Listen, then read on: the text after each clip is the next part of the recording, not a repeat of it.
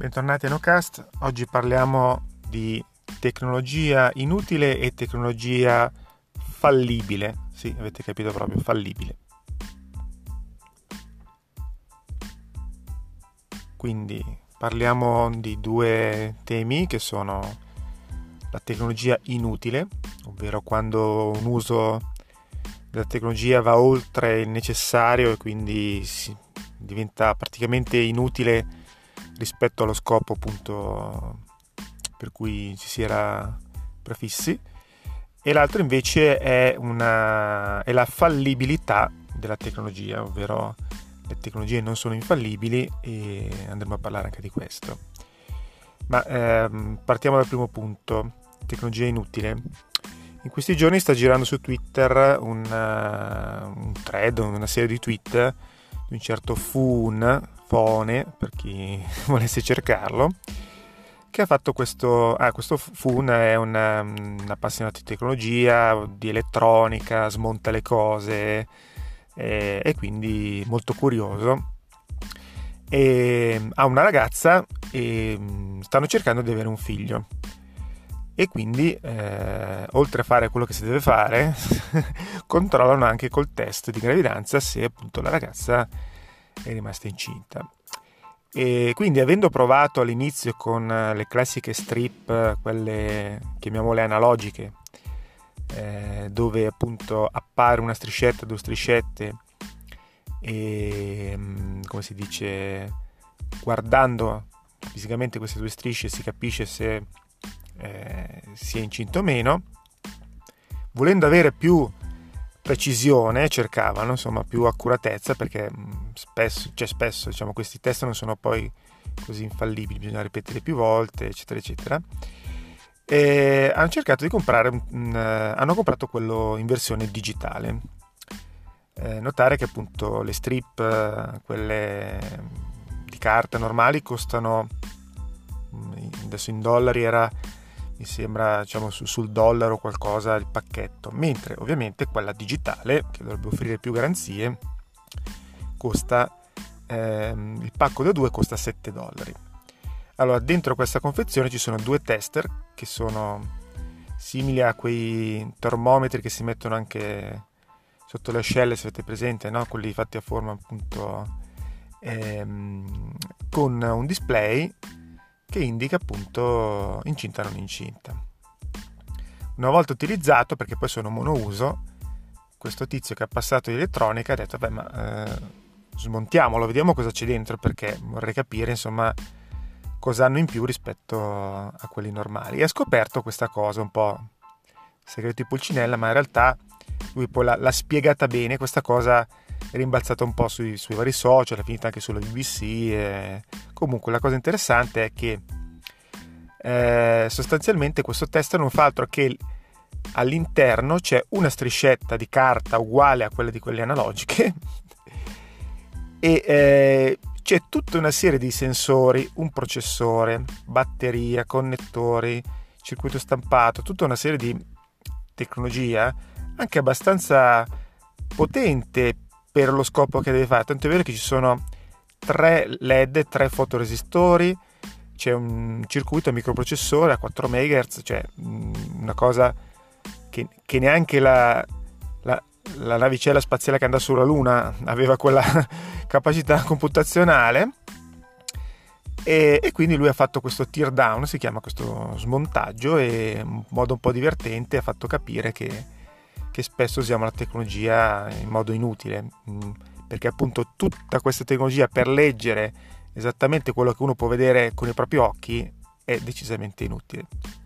La cosa divertente è che poi questa cosa ovviamente ha scatenato tutta una serie di discussioni, un po' tra l'ironico e lo sconcertato, e lui ha continuato con gli esperimenti, perché poi si è messo a esplorare un po' l'elettronica, e oggi ha messo questa versione, diciamo questo video, dove addirittura, per far capire quanto è potente quel processore rispetto allo scopo, cioè rispetto al lavoro che deve fare, cioè leggere lo stato di 3 LED, è riuscito perfino a far girare una versione di Doom, un videogioco insomma per i più anziani, come si dice, però una versione di Doom sul piccolo schermo del lettore del test gravidanza, comandato anche da appunto, c'ha proprio giocato, ha fatto questo video, vi fa vedere che lui gioca a Doom sul lettore per test gravidanza. Questo è per capire appunto quando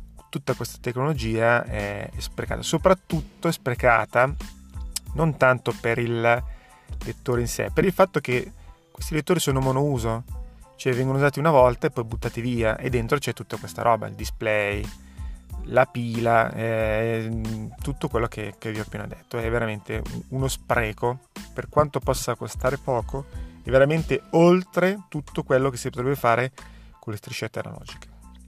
Quindi in questo caso un uso della tecnologia completamente sbagliato dal mio punto di vista. Sarebbe stato magari più facile fare, che ne so, un lettore così con eventualmente le striscette di ricambio, ma alla fine la striscietta è la stessa e quindi quello che si vede sulla striscia, tant'è vero che appunto quello che si vede sulla striscia non viene letto dagli occhi, ma viene letto da tre sensori, quindi alla fine cioè, tanto vale usare le strisciette, non ha nessun plus rispetto alle striscette originali. E questo era, diciamo, il primo punto che a me ha lasciato un po' così, un po' mi ha fatto sorridere, un po' preoccupare, insomma. Il secondo invece è uno spunto diverso legato al mondo del lavoro, e questo può fare riflettere. In America, da noi in Europa non mi risulta, ma in Italia sicuramente no, ma in America c'è una categoria appartenente a quella che viene chiamata gig economy, cioè del lavoro agile e provvisorio, tutti i vari driver, tutti quelli Deliveroo e i rider, eccetera eccetera. In questo caso sono i driver di Amazon, cioè Amazon tramite un'apposita app permette di fare questo lavoro, chiamano così, di fare il corriere Amazon temporaneo, chiamiamolo, adesso cerco di semplificare. Come succede? Cosa succede? Questa cosa è più concentrata nelle città per le consegne, quelle avete presenti in un'ora, oppure in America sono più diffuse anche le consegne di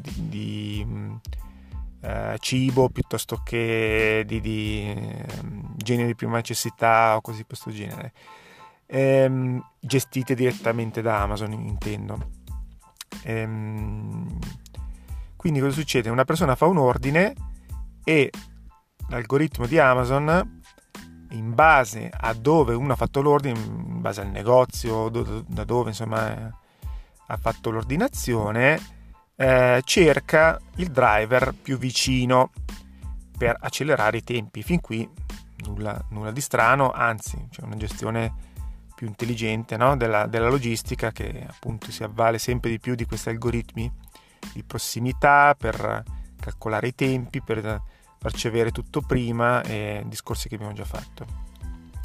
Se non che, siccome queste app appunto gestiscono dei lavori che poi vengono fatti da categorie di persone che appunto lo fanno in modo così, come dire, cioè di certo non è un lavoro di quelli stabili e remunerativi, però appunto è un lavoro più o meno dignitoso che ti permette di portare a casa qualche soldo.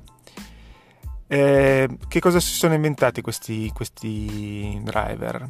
Praticamente hanno capito che c'è questa cosa della prossimità e quindi appendono dei telefoni, ormai il telefono non costa più nulla, sugli alberi vicino ai posti da cui esce normalmente l'ordinazione, quindi i vari Whole Food, piuttosto che supermercati, piuttosto che da cui sanno che la gente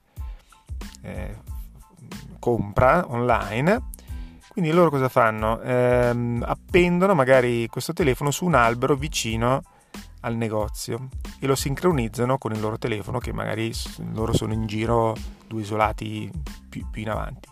Questo permette e poi ne mettono in giro diversi, non solo questo, appunto, in vari punti li sincronizzano con diversi account. In questo modo questo fa sì che imbrogli l'algoritmo di Amazon, perché li vede appunto già presenti sul posto e quindi riescono a scavalcare sostanzialmente la classifica di chi magari era già lì in zona perché stava girando con la macchina in quella zona.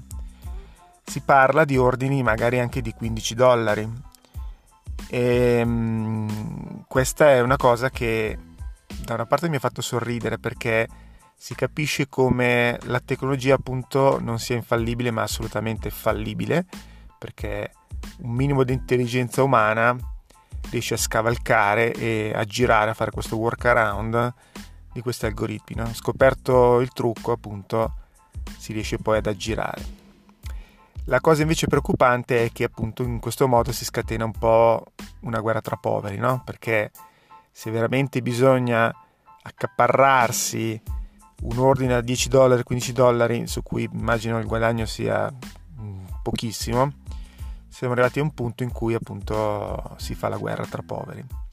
Questa pratica a quanto pare è abbastanza diffusa, cioè è uscito questo articolo, te lo trovate più o meno in giro un po' dappertutto, però appunto su Bloomberg mi sembra di averlo visto l'ultima volta, e è fatto molto bene. Parla un po' di appunto come mai, perché hanno visto che Amazon fa la triangolazione tra le celle del cellulare, delle celle del 3G del cellulare, il wifi, il GPS, tutto quanto, e cerca di assegnare il lavoro alla persona più vicina. In questo modo appunto il driver scavalca tutti questi algoritmi e si accaparra appunto il lavoro. La cosa ancora più preoccupante è che hanno visto che sincronizzando con più account, alcuni addirittura non potendo gestire tutti gli ordini se li rivendono, anche perché per fare il driver bisogna avere determinate caratteristiche, una patente valida, cioè alcune cose per cui se no, quindi magari ci sono questi subappalti addirittura verso persone che magari non potrebbero neanche fare il driver, con insomma i pericoli che possiamo anche immaginare, no? Però al di là del pericolo la questione proprio etica è questa, no? Guerra tra poveri per $10, e in più me lo rivendo per guadagnare $1 per far lavorare un altro. Questa cosa, diciamo, pare che sia nota da un po', è uscito questo articolo, Amazon è stata informata, adesso non c'è una risposta ufficiale, almeno non l'ho trovata da Amazon.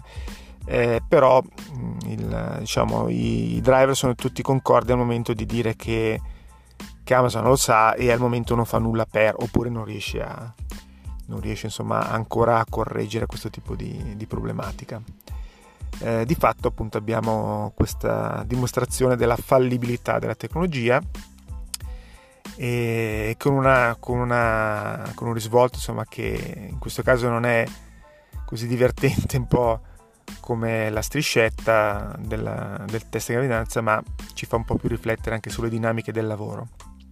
Con questa riflessione vi lascio alle vostre considerazioni. Io aspetto sempre i commenti qui e sui vari social dove voi troverete questa puntata. Alla prossima!